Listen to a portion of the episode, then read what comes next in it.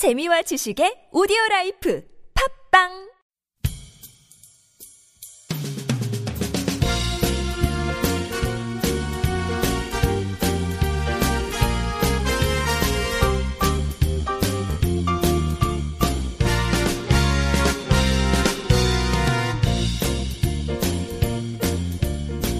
네, 안녕하세요. 김혜민 기자입니다. 안녕하세요. 대학생 문형인입니다. 안녕하세요. 대학생 김건우입니다. 네, 이번에도 또 대학생 두분 오셨는데 세 번째 만남입니다. 계속 만나네요. 네, 네. 네. 네, 그 다른 대학생도 다음에 초대하는 네, 걸로 하죠. 네, 네, 네. 여자분은 다음에 좀 초대를 해볼까요? 여자 어, 대학생. 좋은데. 여자분 네, 아. 저 고정 출연하고 싶어요. 아, 저도, 저도, 저도 고정 패널로. 아, 근데 네. 이- 네, 이번에 주제를 소개해드리면요. 그, 이번에는 그 지난 20일 날 이제 사- 5월 20일이에요. 강석주 전 노동당 국제 담당 비서가 이제 사망을 했는데 이 장례식이 22일에 평양에서 국장으로 좀 진행이 됐는데 이게 이제 그 대외적으로 많이 이제 막 이슈가 됐어요. 음, 네. 그죠? 네. 이분이 이제 식도암으로 인한 급성 호흡 부전으로 사망했다고 하는데 나이가 많은 걸로 알고 있거든요. 네. 네. 그래서 북한 매체들이 보도를 했고 이 부분에 대해서 한국이나 외국의 외신들이 많이 보도했습니다. 이 사람은 왜냐면은 대외적으로 마- 많은 활동을 했던 사람이어가지고 그 이름 아는 사람이 많아요. 그래서 그렇습니다. 아, 어떤 분이에요, 근데? 아, 구체적으로? 네, 이 사람은 김일성 종합대학을 졸업한 뒤에 20년 넘게 북한 외교에서 큰 역할을 했던 사람인데요. 90, 84년도에 외무성 부부장을 부부장을 임명되고 나서 그러니까 외무성에서 어떤 부부장이란 지위를 가진 다음에 87년도에는 외무성의 제1부부장, 그다음 98년도에는 외무성 제1부상, 2007년도에는 외무성 직무대리로 각각 승진을 해서 사실상 그, 그 당시 북한의 대미 협상을 다 이끌었던 사람입니다. 혹시 북한의 대미 협상에 대해서 뭐 아는 거 있나요? 대미라면 미국을 대상으로 하는 협상입니다. 네. 제가 알기로는 만약에 전쟁 난다면 네. 우리는 인민 한 명이 죽을 때까지 끝까지 싸우겠다고 정전협정 같은 거 없다고 뭐 이런 얘기 이거 협, 협상으로 하는 얘기 아니지? 네. 네, 그냥 발표한 거지. 그래요? 얼마 전에 또 기사 났잖아요. 네. 국정원이 발표하기를 죽었다고 발표한 어떤 북한의 고위 인사가 네. 살아있었다. 아, 네네네. 그분은 아니죠. 네, 그분 아, 아닙니다. 그분 아니죠. 네, 그분 아니고요. 이분은 어떤 사람이냐면 94년도 6월에 그 평양을 지미 카터 전 미국 대통령이 방문한 적 방문을 했었어요. 음. 카터비 대통령 들어본 적 있어요? 네. 들어본 적 있어요? 네, 네, 네. 아, 들어본-. 네, 이 사람이 이제 북한을 방문한 전 대통령인 거죠. 김일성 주석이랑 회담을 좀 해가지고 네. 그때 극적으로 이 전쟁 한반도 전쟁 이 위기를 해소했다 이런 게 있는데 그때 같이 배석했던 사람이었고 그해 아. 같은 해 10월에 네. 로버트 갈루치라는 사람이 미국의 북핵 특사였는데 이 사람이랑 북미 간의 기본 합의서에 직접 서명을 했었습니다. 음. 그때 이제 94년도에 10월에 이제 서명했던 내용은 주 내용은 이제 이런 전쟁 위기 상태를 이제 종식을 좀 하면서 북한은 핵을 뭐 만들지 말고 막 이런 것들에 대해서 합의한 게 있습니다. 아, 그래서 그런 합의에 직접 서명을 했던 사람이었어요.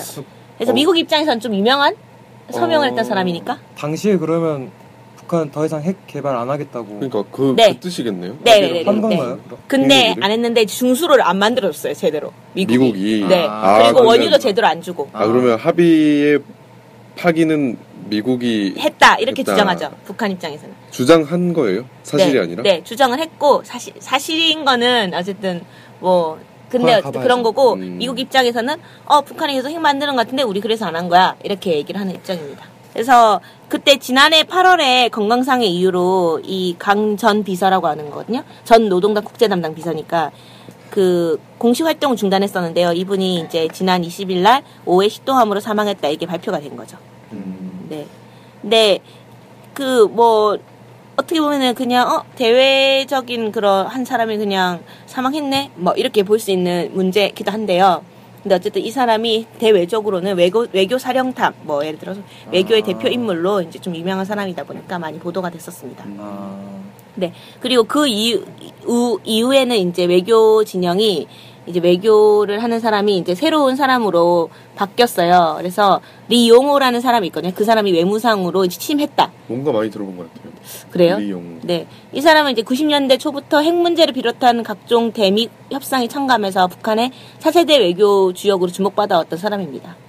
네, 그래서 육자회담에서 북측의 수석 대표를 맡기도 했었고, 뭐 그렇게 했던 사람입니다. 북한의 외교 정책에서 혹시 알고 계신 게 있으세요? 얼, 우리 언론으로 듣기로는 그냥 대화를 거부한다. 아, 네. 그런 걸로밖에 저는 네. 못 들었죠. 그러면은 중국, 러시아, 일본 뭐 이런 사람들이 세계적 이런 나라들이 세계적 강국들이잖아요. 네네네. 그럼 기본은 어, 미국과의 관계는 좀 어떤 관계죠? 북한이? 북한 북한과 미국이요? 네. 가장 안 좋잖아요. 네, 거의 적국이죠. 네, 적대적 뭐- 관계. 네. 네. 그래서 그렇고 그다음에 동맹국이라고 불리는 나라들이 어느 나라들이 있을까요? 한국, 일본. 네. 북한이랑- 동맹국이 아 북한이랑 동맹국, 네. 미국이랑 동맹국이 아니라 네. 북한의 동맹국은 쿠바? 중국 중국이죠. 네, 중국, 러시아. 근데 이 중국, 러시아랑도 등거리 외교라고 불립니다.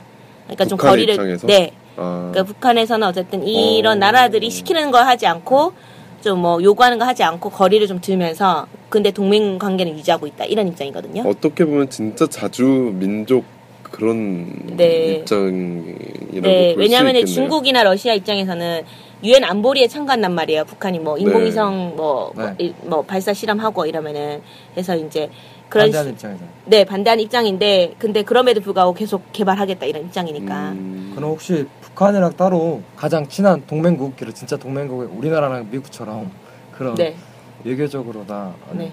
네, 그런 나라가 따로 있나요? 우리나라는 미국의 수단으로 이용되는 거 아닌가요? 사실 대외적으로 홍보할 때는 가장 친한 뭐 형제 뭐 이런 식으로 얘기하니까 사실. 음, 그런 국가가 따로 없죠 근데 북한은. 북한의 기본은 이제 그 외교 정책 자체가 네. 자주에다가 네. 그다음에 친선 평화니까. 음, 그러니까 자주가 1번이고 그다음에 기본 친선 자주를 보장해주면 친선을 유지하고 아, 평화적인 관계를 유지한다. 이게 기본 입장이기 때문에. 네. 네. 그래서 이제 이 관계에 따라서 협력하고 교류하는 나라들은 있는 거죠. 음, 네. 제3세계는 특히 그런 특유의 그런 자기 입장에서의 외교 노선들을 밟고 있는데요. 그래서 이런 외교관들이 사실 우리는 이제 정권이 교체될 때마다 지- 주요 직책 외교관들이 계속 바뀌는데 북한은 한 분야에서 갈고 닦은 전문 외교관들이 자기 직무를 계속 수행하는 시스템입니다. 음, 네, 북한의 역대 외무상만 보더라도 남일이라는 분이 9년, 박성철이라는 사람이 8년, 허담이라는 사람이 13년, 김영남이라는 사람이 15년, 백남순이라는 사람이 9년, 박의춘이라는 사람은 7년 이렇게 그 아. 직위는 생략했겠어요. 네. 네. 네, 평균 10년씩 정도의 임기를 수행했습니다. 아, 네. 아, 그럼 전문성은 진짜 뭐 네. 딱히 그렇게 흠잡을 게 없겠네요. 네, 그런 측면이죠.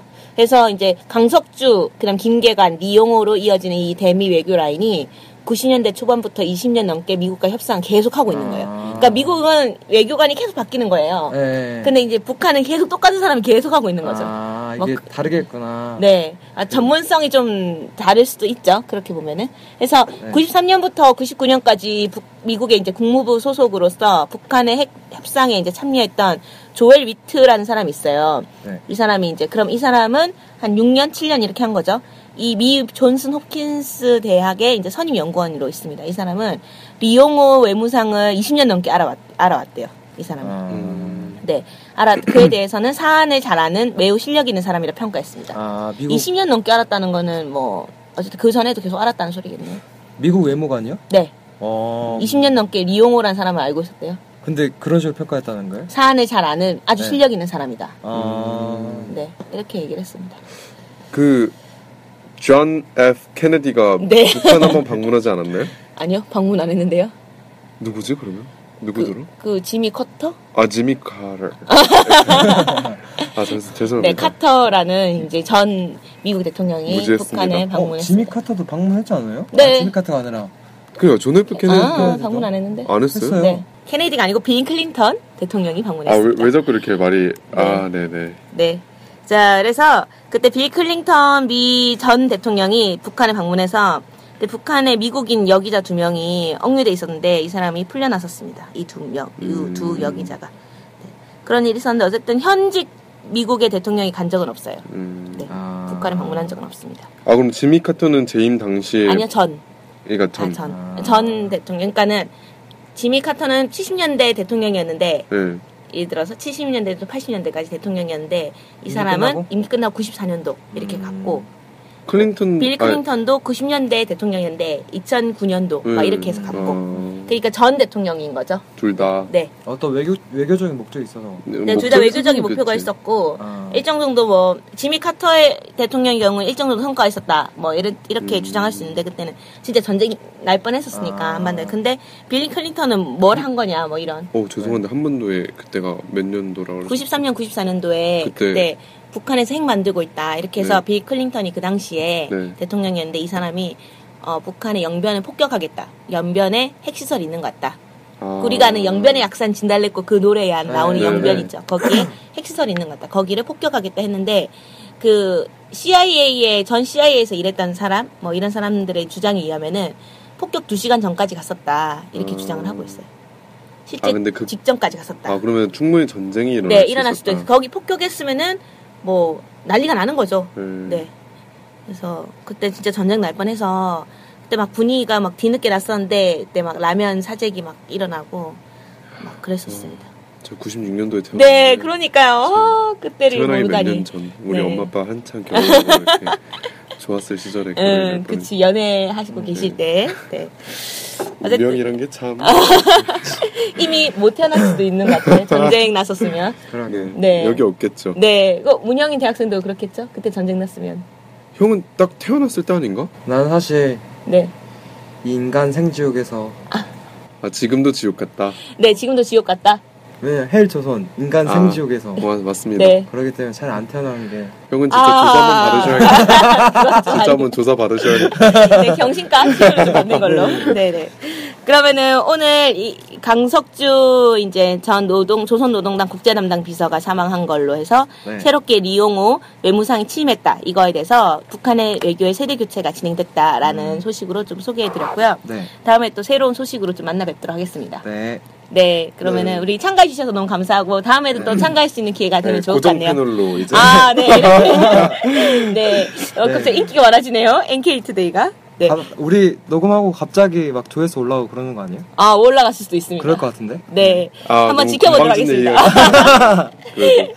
네, 지켜보도록 하겠습니다. 네, 이상으로 근데, 방송, 아, 네. 궁금한 게 있는데 네. NK투데이에서 그 전에 북한에 관해서 북한 관해서만 그러니까 북한의 역사라든지 걔네들이 취하고 있는 정치 노선이라든지 온전히 북한의 그런 역사들 네. 그런 것만 다룬 적이 있나요?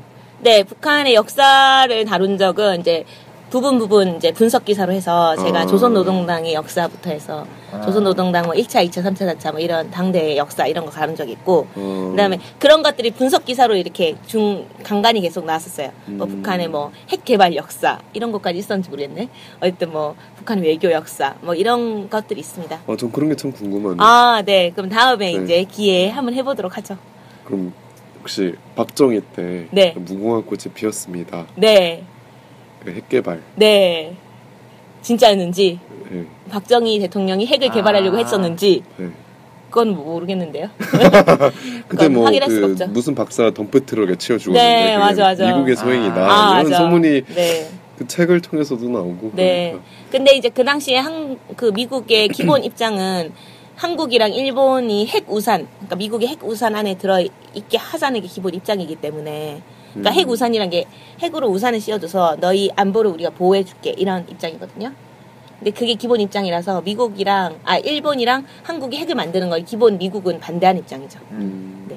그거를 아- 그건 그런 입장을 가지고 있다는 것을 좀 생각하면은 박정희가 핵을 만들려고 했다면은 분명히 반대했을 거다. 이게 이제 미뤄 짐작할 수 있을 것 같아. 미국이 반대했을 거다. 근데 진짜로 그렇게 뭐 박- 박사를 죽이고 뭐, 뭐 그거는 뭐 나중에 진실이 드러나야 되지 않을까요? 어, 근데 사실 박정희 입장에서도 어떤 자주로운 국가나 아니면 외세로부터 독립된 진짜 우리나라 국- 국가가 아니라 그냥 어떻게 보면 자기의 어떤 정치적 이해와 미국의 정치적 이해가 안 맞아서 어떻게 보면 더 공고한 독재 체제를 확립하기 위해서 왜냐면 미국 꼭두, 미국의 꼭두하시니까 그래서 미, 핵 개발하려고 했었던 것 같은데 네, 이거 뭐 개인적인 소견으로 보면 될 것 같습니다. 네네. 네. 그렇게 볼 수 있겠네요. 네. 네. 네, 생각. 우리 지금 여기 계신 대학생들이 아주 그 네. 깨어있는 시민들이다 보니까. 네. 네, 이상으로 우리 방송을 마치도록 하겠습니다. 네, 감사합니다. 안녕히 계세요. 네.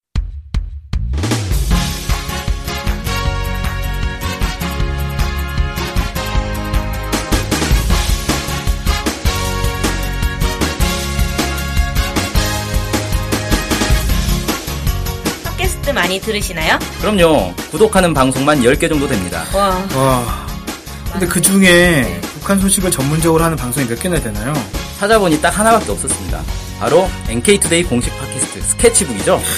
어, 어쨌든 통일을 좀 하려면 그 상대방이 북한을 정확히 알아야 되잖아요. 근데 그런 팟캐스트가 하나밖에 없다니 정말 안타깝네요. 그래서 스케치북을 꼭 들어야 하는 겁니다. 네. 통일을 꿈꾸는 국내 유일 북한 소식 전문 팟캐스트 스케치북 많은 청취 부탁드리겠습니다.